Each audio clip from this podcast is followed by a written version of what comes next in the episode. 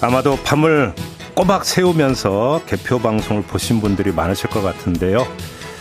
아, 수많은 숫자가 나열이 됐는데요. 이 숫자에 담겨 있는 의미를 지금부터 한번 여론조사 전문가와 함께 총정리를 해보도록 하겠습니다. 이상일 케이스텍 컨설팅 소장을 스튜디오로 직접 모셨습니다. 어서 오세요. 네, 안녕하세요. 네. 계속 개표 방송 하셨죠? 많이 피곤하실 것 같네요. 예, 뭐 워낙 처음 보는 대선 결과다 보니까 그러니까요. 개표 방송을 진행하시는 언론도 그렇고 네. 뭐 그걸 바라보는 정치권도 그렇고 음. 정말 뭐 잠을 잘 수 없는 밤이 아니었을까 싶습니다. 그러니까 사실 이제 소장님 모시고 몇 번 인터뷰했을 때 이제 방송 말고 이제 앞뒤로 제가 이제 잠깐 잠깐 어떨 거냐고 여쭤보면 아, 상당히 초박빙이라는 말씀을 저한테도 해주신 적은 있었는데 0.73% 포인트 차가 나올 거라고 예상하셨어요? 이 정도까지 될 거라고 보셨어요? 저는 그렇진 않습니다. 이게 어, 선거 결과가 너무 박빙이다 보면은 음. 사실은 이제 선거 이후에 후유증도 우려가 되잖아요. 그렇죠. 뭐 선거 결과를 인정할 수 없다라는 음, 뭐 음, 그런 어떤 논리도 나올 수가 있고 그래서 이게 묘하게 어떤 선거 최종 결과를 보면 이제 저울추가 이렇게 기울기 시작하면 어느 한쪽으로 기울기 시작하면 어느 정도 방향성을 가지고 더 기울어서 명확한 결과를 드러내 주는 경우가 많았거든요. 그래서 이번에도 어 우리가 뭐 여론조사를 볼 수 있는 시기까지 정말 박빙의 흐름이었지만 최종 선거 판세의 기울기가 한쪽으로 기울면 격차는 그거보다 좀 더 날 것이 나지 않을까라는 게 제 생각이었는데 예. 저도 정말 어제 예측 결과를 어 봤을 때 그리고 최종 개표 결과를 보면서 음. 아 이런 결과에 담기는 의미는 뭘까? 네. 라는 생각, 많은 생각을 하게 만들더라고요. 그러니까요. 역대 최소 지금 득표 차잖아요. 네, 그렇습니다. 어, 뭐 이거는 말 그대로 그러니까 초박빙 아니라 초초 초박빙 뭐 이렇게 봐야 될 것 같은데 가장 핵심 요인이 뭐였다고 보세요? 저는 어 결국은 어이 정권 교체 여론의 음. 그 파고가 네. 아 다른 어떤 이슈들보다는 가장 그 큰 크기로 있었고 그것을 이제 아뭐 이재명 후보와 민주당은 극복을 하지 못한 것이고 음. 또 당선이 된 윤석열 후보와 국민의힘은 그 파도의 크기만큼에 미치지 못한 승리를 거뒀는데요. 음. 그래서 이게 어 한쪽은 이제 승리를 하고 한쪽은 선거에서 패했습니다만 예. 어 양쪽에 주는 메시지, 이 전체에 주는 어떤 그 오히려 좀 굉장히 다른 음 메시지가 담겨 있는 선거 결과가 아닌가라는 다른 생각을 메시지를 예. 좀 풀어주신다면. 저는 이게 좀 비유가 이상하지만 마치 선거 결과를 보면서 대한민국이라는 주식회사에 음. 주주들 3,500만여 명이 투표를 하셨거든요. 예. 이다 모여가지고 음. 어떤 선거 결- 결과를 내주는 게 그래도 가장 좋은 결과인가를 정말 숙고한 그 고심의 결과표 같다는 느낌을 받았는데 어, 무슨 예. 얘기냐면 예. 어, 그동안에 여러 가지 이제 뭐 부동산 정책 문제도 있었고 음, 이 내로남불로 상징되는 그런 어떤 뭐 공정 음. 정의의 가치 훼손에 대한 이제 비판 여론이 정권 교체론을 만들었는데 그래서 이번 선거에서는 정권 교체는 하는 게 맞아. 음. 그렇지만 그, 그, 거기에 너무 힘을 실어서 음. 그 교체된 정권이 또다시 지난 이제 5년의 뭐 적폐청산의 어떤 여러 가지 논란이 많았는데 그런 식으로 이렇게 어 힘의 논리로 그 다시 국정을 운영하고 칼을 휘두르는 그런 상황은 바라지 않아. 음. 오히려 어 정말 그 이 위기 상 정말 여러 가지로 위기 상황이잖아요. 뭐 코로나 팬데믹 네, 네, 영향도 네. 그렇고 국제 질서의 변화도 네. 그렇고 이런 상황 그리고 정치 구도상 여소야대인 음, 음. 것도 이런 상황에서 어떻게 국정을 운영해야 되는지 정말 잘 고민을 해봤으면 좋겠습니다. 좋겠어요라는 말을 국민들이 당선인 쪽에 한 것이 아닌가. 그리고 어 민, 이재명 후보에게는 예. 어 정말 역량이 비교 우위가 있고 뛰어나고 이런 것들은 알지만 그러나 민주당의 일원으로서 그 민주당에 대한 평가의 일부분은 같이 책임을 져야 하고 음. 그리고 아무리 성과와 역량을 증명하고 좋았더라도 그 과정에 대해서 정말 신뢰할 수 있는 음흠. 믿음을 줄 수 있는 그런 부분까지도 더 갈고 닦아야만. 어 우리가 어떤 믿음과 기대를 줄 수 있다라는 신호. 그러니까 졌지만 사실은 굉장히 잘 싸웠거든요. 그러나 네. 이제 그 정말 뭐 0. 몇 퍼센트 정말 종이 한 장만큼 부족했다라는 그 그렇죠. 그 평가의 의미. 그러니까 이게 이번 선거가 끝이 아니라는 거죠. 그러니까 지금 소장님 말씀을 좀 그 이렇게도 해석을 할 수 있겠네요. 그러니까 유권자들이 윤석열 후보를 선택을 했지만 네. 그렇다고 전폭적으로 밀어주는 차원의 선택은 아니었고 그렇죠. 선택에 또 견제가 깔려 있다. 그렇죠. 이렇게 해석을 해야 되겠네요. 저는 그렇게 어뭐 받아들 의미가 해석되는데 물론 음. 이제 받아들이시는 분들의 어떤 어 입장들은 다 다를 수 있겠지만 그러나 네. 그 지금 1, 2위 후보의 그 이제 선거 결과를 받아들이는 메시지들을 보면 음. 어뭐 윤석열 후보와 국민의힘이 당연히 승리했으니까 환호하지만 그 환호의 열기가 음. 정말 막 그 뜨거운 그 환호의 느낌은 아니잖아요. 네 이게 네. 이 여론에 담긴 무게를 음. 승리했는데도 지금 받아 바로 받아들일 수밖에 없는 거죠. 그러니까 굳이 비유자면 휴 하면서 가슴을 쓸어내리는 네. 뭐이 정도가 그러니까 예, 비유로 보면 이겼지만 네. 어, 내용 면에서는 음. 정말 만족스럽지 못한 성적표였다라고 봐야 되는. 좀 이제 그 세밀하게 몇 가지를 좀 점검할 게 있는데요. 그 이제 출구조사 말고 이제 세계 여론조사 기관이 예측조사란 걸 했더라고요. 네네. 그래서 예측조사 결과를 보면은 뭐 적게는 3%그 많게는 6% 포인트 차로 윤석열 후보가 이기는 걸로 나왔다고 했는데 네. 제가 좀 궁금한 게 결국은 이걸 놓고 결과론적으로 놓고 보면 지금까지 여론조사에서 이른바 이재명 후보를 지지하지만 여론조사에 잡히지 않는 샤이 이재명 표가 좀 있었던 게 아니야 이런 해석도 가능한 것 같은데 어떻게 읽어야 됩니까? 이게 지금 물론 명확하게 규명하기 어려운 부분인데요. 네. 그런 부분도 있을 수 있다고 보는데 또 네. 하나 지금 이게 사전 투표를 이제 선거일 4일, 5일 전에 하고 그리고 이제 그 뒤에 본 투표일이 다가오지 않습니까? 근데 지금 이렇게 그 출구조사 방식은 이제 투표 당일날 투표를 하신 분한테 하는 거 방식이고 음, 그렇죠. 이 전화조사 예측은 이제 그 사이에 음. 어, 사전 투표를 했는지 음흠. 또 혹은 이제 누구를 지지하는지 음. 그리고 이제 사전 투표를 안 했다면 투표할 때 누굴 지지할 것인지 이렇게 물어서 이제 그걸 추정을 하는데 네. 이게 어 한 가지 좀 다른 각도에서 보셔야 되는 게 뭐냐면 투표를 이미 하신 분들 입장에서는 음. 그 여론조사에 응답을 할 때 내가 누구를 찍었다고 말하는 것이 되게 편할 수도 있지만 그거는 내가 감춰야 될 내 비밀 성게 뭐냐 하면 아.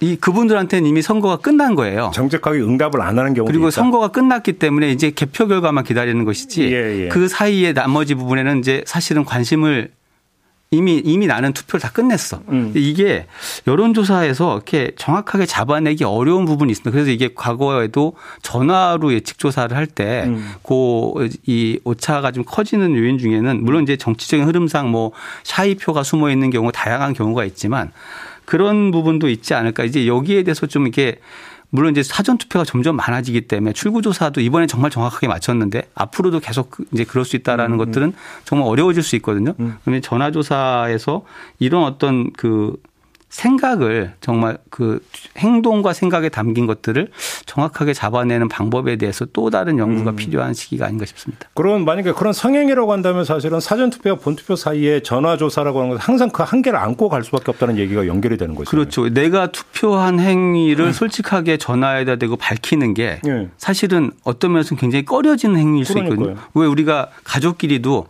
투표를 다 하고 나서 누구한테 투표했는지 물어보면 아 그건 비밀이야라고 음, 말하잖아요. 그렇죠. 그런 것 그런 게 있기 때문에 네. 이게 또 다른 게 음. 전혀 이 정치적인 어떤 흐름과는 다른 문제로 여론조사에서 어떤 그걸 잡아내지 못하는 부분이 있을 수 있습니다.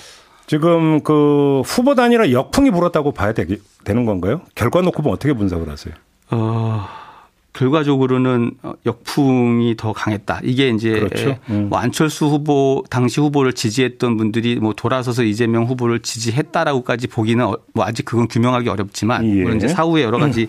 그 선거 표심에 대한 연구조사가 있을 텐데요. 음. 그러나 결국 이제 명분을 충분히 설명하지 못한 단일화. 음. 그래서 이게 어, 물리적 결합은 됐지만 화학적으로 왜 결합해야 되는지 납득하지 못 했던 어떤 단일화가 네. 오히려 그런 이제 반발심 내지는 이게 비판론을 음. 불러일으키면서 네. 어, 긍정 효과보다는 뭐 예를 들어서 이제 어, 여권 지지층의 결집을 더 강화한다거나 음. 이게 이번에 호남의 투표율이나 이재명 후보 득표를 보면 그런 분들이 있거든요. 예, 예. 그리고 이런 것들도 있고 또 젊은 층이 오히려 어 그러면 이 오히려 단일화의 어떤 그런 명분 없는 단일화에 반발을 했다라는 부분이 좀 나타나는 게 출구조사상 보면은 그 20, 30대에서 실제로 좀 이재명 후보가 많이 뒤지지 않나라고 이렇게 관측을 했었는데 그렇지가 않아요. 오히려 20대에서는 평균 놓고 보면 한 3% 앞서. 여기에 뭐 그 그것뿐만 아니라 이제 그 젠더 이슈를 네. 통한 갈라치기 논쟁 뭐 그 부분도 짚어봐야 되지만 네. 안철수 후보에 대한 실망감이 음. 어, 어떻게 다르게 표출됐을 가능성도 있기 때문에 저는 단일화가 네. 네. 어, 이 이번 단일화는 이게 그 단일화로서 어떤 효과가 증명된 것이 아니라 음흠. 결국 이제 안철수 후보에게는 그럼 단일화 이후에 음. 이제 뭐 정권을 잡은 쪽에 합류를 했는데 음. 본인이 어떤 이, 이 그동안 표방했던 음. 정치 아니면 어떤 그런 역량에 대한 부분들을 음. 뭐 다시 입증해내야 되는 음. 단일화 자체는 선거에 큰 표심 영향은 없었다. 그렇죠. 보여집니다. 지역 관련해서 두 지역만 좀 뽑아서 질문 드리고 싶은데 하나는 이제 서울 지역인데 네. 한5% 포인트 차로 이제 윤석열 후보가 이긴 곳 아니겠습니까? 네. 그리고 여기에 이제 뭐 가장 중요한 거 역시 부동산이었다는 게 뭐 이견이 없는 분석인 것 같은데 네. 두 가지가 다 해석이 가능한 것 같아요. 한 가지는 아직도 화가 나 있다. 서울 민심이. 이렇게도 해석을 할 수 있고 또한 가지는 4.7 보궐선거 때는 17%포인트 차가 났잖아요. 네, 그렇습니다. 그럼 또 많이 누그러졌다는 해석도 가능할 것 같은데 어느 쪽에 더 방점을 찍어야 될까요? 음, 저는, 어, 이제 부동산 관련해서 계속 여론이 냉랭하게 포착된 지역이 서울이었고 그것이 네. 사실 변하지 않았던 것이 서울 지역에서의 판세의 음. 중요한 기준이긴 하지만 네. 그러나 이제 대선을 바라보는 시각에서는 불과 재보궐선거와 총선과 재보궐선거가 1년 간격이었고 그 다음에 재보궐선거와 대선이 1년 간격인데 그렇죠. 그렇죠. 어, 이게 그 매 선거마다 사실은 이제 다시 유권자들이 그 상황을 다시 정립하고 음. 그 어떻게 바라볼 것인가의 시각을 정하 이게 정하는 게 아닌가 연속적으로 아 작년에 이랬으니까 난 여전히 화가 났어 이런 거보다는 음. 어 분명히 사실 그 이런 어떤 부동산 관련된 민심이나 정권 교체론의 크기를 봤을 때는 네. 어 윤석열 후보가 서울 지역에서 앞서긴 했지만 음. 그표 차이가 크다고 볼 수는 없거든요. 그렇죠. 그만큼 어 대통령 후보에 대해서는 또 다른 기준. 어, 그래도 좀 준비된 후보, 역량 있는 후보에게 기회를 주는 게 맞지 않나라는 음. 여론도 상당히 나왔고 이런 네, 것들이 네, 네. 4.7 재보궐 선거에서는 연속성은 좀 떨어진다라고 저는 보고 있습니다. 그러면 예를 들어서 윤석열 당선인이 뭐 당선인 시절이 되든 아니면 이제 취임한 이유가 되더라도 예를 들어서 이제 정책 이런 거에서 조금만이라도 좀 실수가 된다면 서울 지역에 또 여론은 급변할 수도 있다. 이런 얘기를 요로 연결이 될 수가 있는 거죠. 네, 저는 그 여론의 어떤 그 이 변동성이라고 해도 좋고 아니면 예. 이제 과거에는 사실은 어느 한쪽을 지지한다라고 그러면 그게 지역이든 세대든 우리가 늘 그렇게 봤잖아요. 아, 호남이니까, 아, 영남이니까, 아, 그렇죠. 60대니까 이렇게 생각했는데 예. 그런 공식들이 이제 정말 더 이상 유효하지 않은 음. 시기인 것 같고요. 그렇죠. 어, 뭐 대선과 지방선거의 간격이 두 달 반 조금 넘는 시간밖에 음. 안 되지만 음.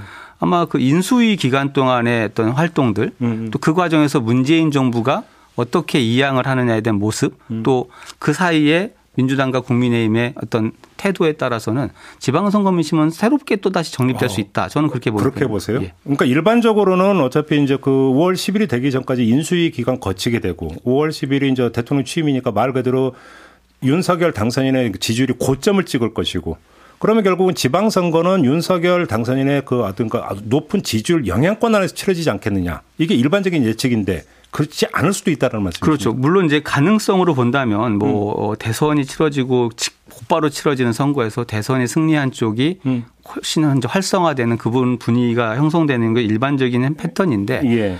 어, 저는 그, 그 확률이 그렇게 아주 높지는 않, 않을 수도 있어요. 왜냐하면 어. 이게 인수위 기간에 정말 국민들이 원하는 방향으로 뭔가를 이렇게 세팅하고 음. 아젠다 세팅을 하고 음. 준비해 나가는 모습이 좋다라고 하면 좀 더 정부에 힘을 실어주는 여론이 강해 강해지겠지만 음. 정말 어떤 그 그 뭐 이해관계 아니면 음. 자리 싸움 뭐 이런 어, 어, 갈등이나 뭐 이런 식의 어떤 모습들이 표출될 때는 음. 아 이게 우리가 우리가 기대한 게 아니야라는 여론은 음. 뭐두 달이 아니라 한 달 안에도 급속하게 커질 수 있죠. 아 그렇게 보시는 거고요. 네. 또 하나 지역 뽑아서 한번 좀 여쭤보고 싶은 게 충청 지역인데요. 네.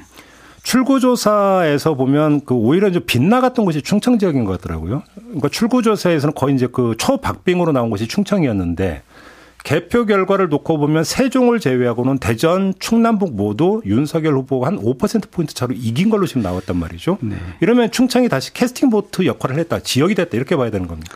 예, 사실 이게 이번에 투표율도 같이 좀 보면은 네. 어, 투표율이 좀 낮았던 지역들이 어, 충남북 지역 그리고 강원 제주 맞아요. 뭐 이런 데들 투표율이 좀 낮았는데요.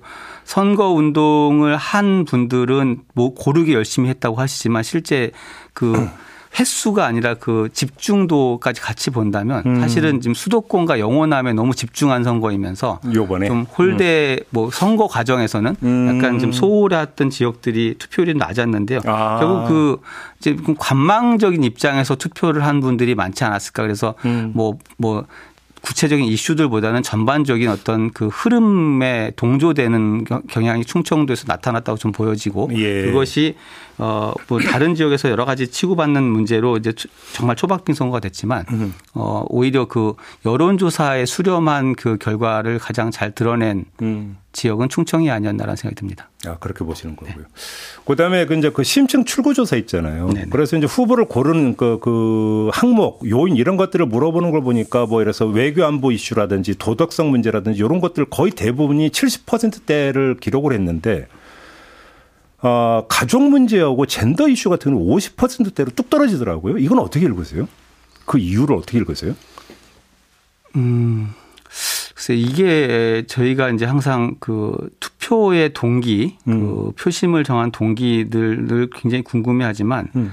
어 이렇게 이제 여론 심층 여론조사를 하더라도 이게 이런 경우에는 좀 이렇게 뭐 질문을 하고 그 답을 받는 방식인데 네. 그런 어떤 단답형 질문에서는 지금 파착 포착하기 어려운 부분들이 있는 게요. 음. 이게 좀 투표를 했는데 아 나는 정말 이 가족 문제가 심각하다고 봤어. 그런데 투표를 했지만 누가 물어봤을 때 어. 그것 때문에 투표했다고 말하기는 좀 꺼려지는 게 있거든요. 그래서 이게 이제 음, 나중에 아마 음. 그 선거 끝나면 각 정당들이 예. 그 FGI라고 심층 인터뷰 좌담회 같은 걸 많이 해보는데 예. 정말로 어떤 점들이 좋았고 어떤 점들이 마음에 안 드는지 이거를 음. 깊이 이야기하는 과정 속에서 좀 풀어봐야 될 문제인 것 같고요. 왜, 그- 왜, 그 바로 그 지점인데요. 그러니까 선거 과정에서 보면 네거티브 공방이 상당히 심했고 그 한가운데 있은 게 바로 이런 문제였잖아요. 근데 오히려 데이터는 더 적게 나오니까 어, 이게 어떻게 된 건가? 이렇게 싶어서. 어, 그래도 이제 어, 수표를 하는 그 기- 동기에 대해서 이야기할 때 나는 뭐이 국정 운영 역량, 뭐 예. 비전 이런 것들 보고 투표했다라고 말하는 것이 예. 조금 이제 그 사회적 가, 뭐 좋은 것 같은 느낌을 주는 부분이 있어서 음. 아주 솔직한 응답을 받아내기는 좀 어려운 부분이 있습니다. 그 이대남과 이대녀가 확연히 갈린 것은 어느 정도는 예상을 하셨죠. 네, 그 특히 막판에 이 저 페미니즘 관련된 논쟁 네. 그리고 어, 뭐 여가부 폐지와 그다음에 성인지 예산 논쟁이 네, 있었잖아요. 네, TV 네. 토론에서. 근데 네. 이거 보면서 어 이대 남에 집중했던 이제 민주 저 국민의힘 특히 이준석 대표의 그 선거 전략이 과연 유효할까? 음. 그만큼 어 플러스만큼 마이너스가 있, 있을 수도 있지 않나라는 생각을 예. 했는데 예. 정말 정말 그 출구조사 표심을 보면은 음. 어 20대 남녀가 물론 이제 그 정확한 그 자료는 이제 선관위 그 사후 조사를 봐야 되는데 저거 출구 조사 상으로 봤을 때는 음. 결국은 그 갈라치기 형태의 전략이라는 것은 어 총합으로 봤을 때 마이너스다 오히려. 오히려 반발이 더 네, 컸다. 그렇다라고 저는 보여지고요. 그만큼 그리고 그게 표에 도움이 안 되는 것뿐만 아니라 음. 어 여러 가지 후유증을 낳잖아요. 그게 정말 청년 세대와 20대의 이야기를 하고 그들의 이야기를 듣는 거라면 음. 적어도 오히려 이런 젠더 갈등 문제를 해소하고 이렇게 풀어가는 방식으로 선거를 접근했어야 그렇죠. 되는데 그렇죠. 그것에 대해서는 아마 그 뭐 특히 지금 국민의힘의 이준석 대표 그리고 뭐 정치권 전체에 지금 던지는 음. 그 의미가 있지 않나 싶습니다. 그렇죠. 근데 좀 이제 궁금한 게 이제 정의당의 심상정 후보 같은 경우는 단일화 선언이 있었을 때 그 이대녀의 그 표가 일부라도 이제 그 본인한테 오기를 아마 좀 기대를 했었던 것 같은데 뚜껑을 열어보면 정의당 심상정 후보 쪽은 거의 안 갔다 이렇게 봐야 되는 거죠. 어, 그렇습니다. 정의당은 어 결국 이제 독자적인 그 정치적 가치, 정당으로서의 이제 자립 이런 것들을 내걸고 투- 대선을 완주했는데 네. 득표율의 이제 성적표가 네. 어 물론 이제 정의당 입장에서는 진영 대결 구도가 너무 강력했던 선거였기 때문에 음. 우리가 손해를 봤다 이렇게 볼 수도 있겠지만 그런 식의 논리로만으로는 정의당의 어떤 그 활로를 찾기는 어려울 거라고 보여지거든요. 그런 식으로 하면 사실 2002년 대선도 마찬가지였으니까. 그렇죠. 그리고 또 예를 들어서 어 페미니즘 논쟁이 벌어지고 뭐 야당 후보가 이대남에 집중하니까 우리가 어떤 이대녀의 표심을 가져올 수 있다. 네. 이거 이것이 오히려 그러면 안티 페미니즘이 있으니까 우리가 페미니즘을 논리를 강력히 갖고 있으면은 여성들이 좋아하지 않을까라는 부분들은 수용이 안 되는 거예요. 그러니까 음. 이게 어, 오히려 유권자들은 이제 그런 식의 좀 극단적인 것들 말고 음. 정말 좀 다른 음. 시, 이야기를 우리에게 들려줘 봐라고 얘기를 하는데 음. 어, 이게 정의당의 어떤 선거 전략에서 이게 어떤 어, 늘 문제가 되는 부분인데 이제 대중성, 이게 좀더 큰, 그렇죠. 큰 어떤 유권자를 대상으로 하는 메시지와 그 음. 그 비전들에 대해서 이번에도 좀 부족하지 않았나라는 생각이 듭니다. 지역 문제 있잖아요. 일부에서는 이게 좀 지역 갈등 구도가 더 심해진 거 아니냐 이런 식으로 또 분석하는 사람이 있던데. 근데 예를 들어서 민주당 같은 경우는 PK 지역에서 40% 득표가 목표라고 했고 출구조사 그러니까 개표 결과를 놓고 보면 사실 부울경 PK 지역에서 거의 근접을 했거든요. 네, 뭐 38%뭐 이런 수준까지 올라갔기 PK 지역에서 약간 기대치보다는 못 미치던데 네. 이렇게 놓고 본다면 지역주의 정서 다시 뭔가 되살아나고 있다고 볼 수 있는 건가요? 저는 이제 일시적으로 그렇게 지금 보여진 숫자가 나왔습니다만 네. 그렇지는 네. 않다고 봅니다. 이번에 최종 결과에서 음. 어 대구 경북 그다음에 뭐 전남부 광주의 어떤 이 몰표 쏠림 네. 현상은 사실은 이제 선거 전 막바지로 갈수록 네. 여야 후보가 특히 뭐 윤석열 후보가 굉장히 이제 그 선거의 언어가 거칠어졌어요. 예, 맞아요. 이게 네.